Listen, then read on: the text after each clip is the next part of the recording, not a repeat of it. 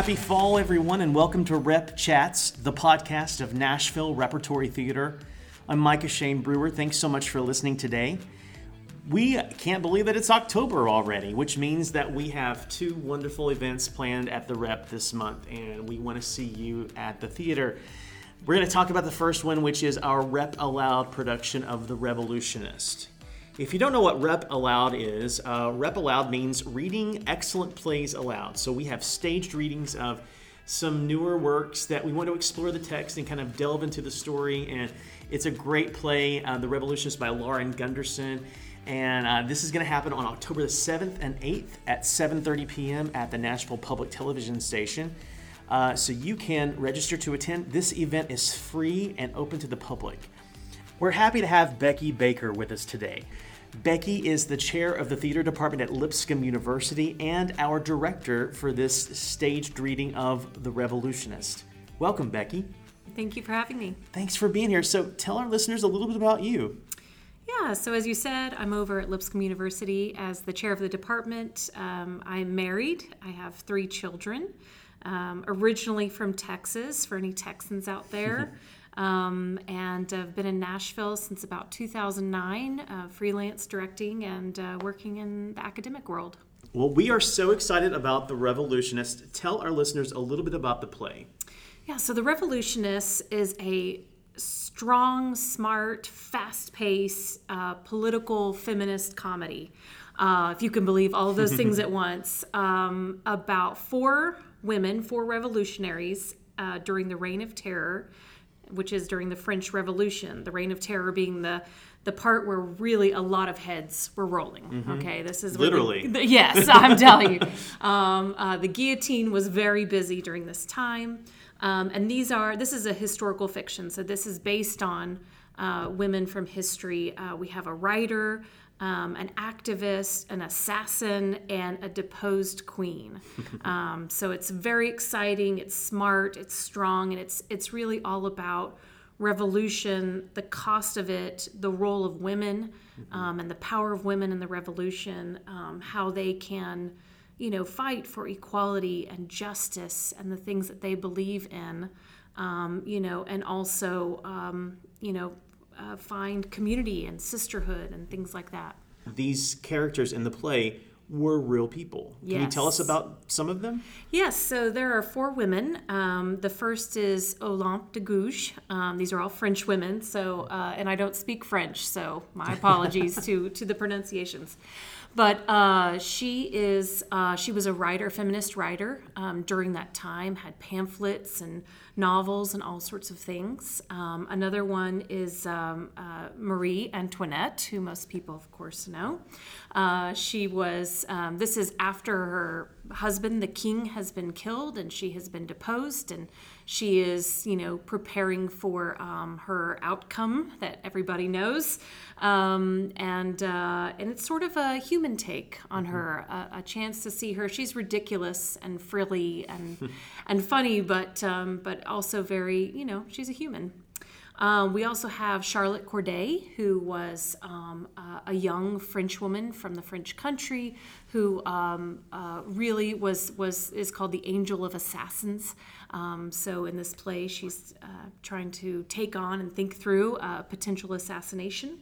Um, and then there is a composite character from a, a couple of different uh, women from history, and uh, Lauren Gunderson calls her Marianne. Mm-hmm. Um, and so she is based on um, a Haitian uh, activist and revolutionary, um, and uh, and sort of just the outcome of these four women um, coming together in this moment. When I read the play, uh, I didn't know what to expect, first of all, but when I read the play, I was really impressed with the humor of the play, mm-hmm. but also the message behind the humor, right? Like yeah. it packs a punch. it really know? does. And, and, and, since this is a, not a fully staged production, but it's a reading, can you tell listeners what to expect when they see a stage reading? Stage readings are one of my favorite opportunities for theater because they don't have the pressure and the you know budgetary expenses and sort of all of the things that come into tail when you do a full staged production mm-hmm. with full costumes and full scenic design and everything like that Um, so, what uh, a, an audience member can expect is that they're going to come. The actors will be having, they'll have scripts on stage. It's not memorized, um, usually in some sort of music stands, but they will be performing it to their utmost. We will have had some rehearsals and really try to make a clear story for people. Um, it's a chance to really engage the imagination and to think of this show, um, you know, both in their mind as a production and also to really spend time with the text mm-hmm. and think through what, what the author is really trying to mm-hmm. say. So you mentioned the playwright Lauren Gunderson. I believe you've directed some of her work before, right?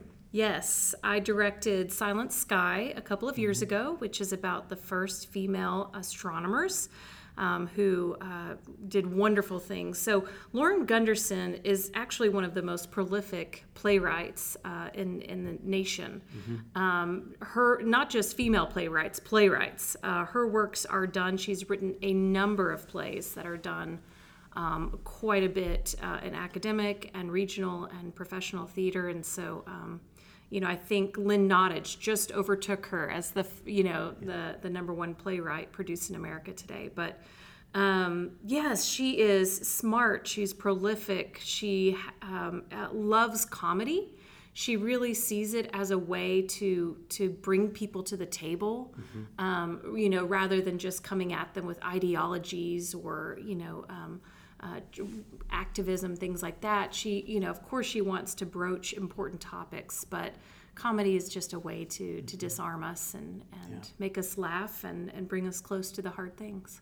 I read something recently where the majority of plays produced are written by male playwrights. So playwrights like Lauren Gunderson and Lynn Nottage, you know, are, are certainly important and gaining more momentum.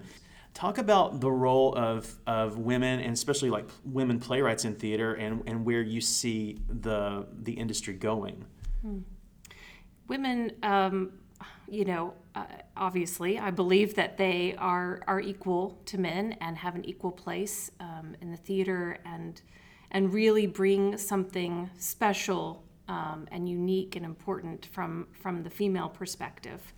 Um, and so, you're right. There are. Uh, it's still a male dominant society, a male dominant field. Um, but you know, we have to. That's that's our work. Is we have to shed light and bring voices into the room. Um, of, of the female voice and and so this is such a great opportunity to not only bring Lauren Gunderson's voice but um, the the characters that she's created um, you know so we just we just keep fighting for the revolution and for our chance to speak. What do you hope audiences take away from with the revolutionist? Yeah so this this is not just a play about historical women during a specific time period um, and lauren gunderson trying to understand them. This is obviously a play about the world today. Mm-hmm. and i hope that people people feel empowered and um, see themselves as part of uh, the society that they can change things, especially through community, through words, through actions, through activism, and um, and you know make the world a more um, equality-based place. Mm-hmm. That's great. Tell us about the cast. It's a small cast, right? Small but, but mighty. mighty. yes. So Mallory Mundy um, Katie Bruno, Jennifer Whitcomb Oliva, uh, Megan uh, Montgomery, and Prinda Mercado are um, all going to be helping to tell this story.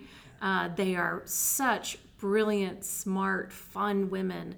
Um, so all of their powers combined, yeah. it's going to be electric. It's going to be fun. Mm-hmm. I can't wait.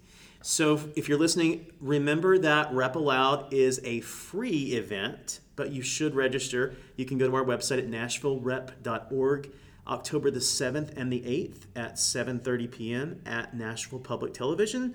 Uh, all the information is on our website, so sign up. We want to see you there.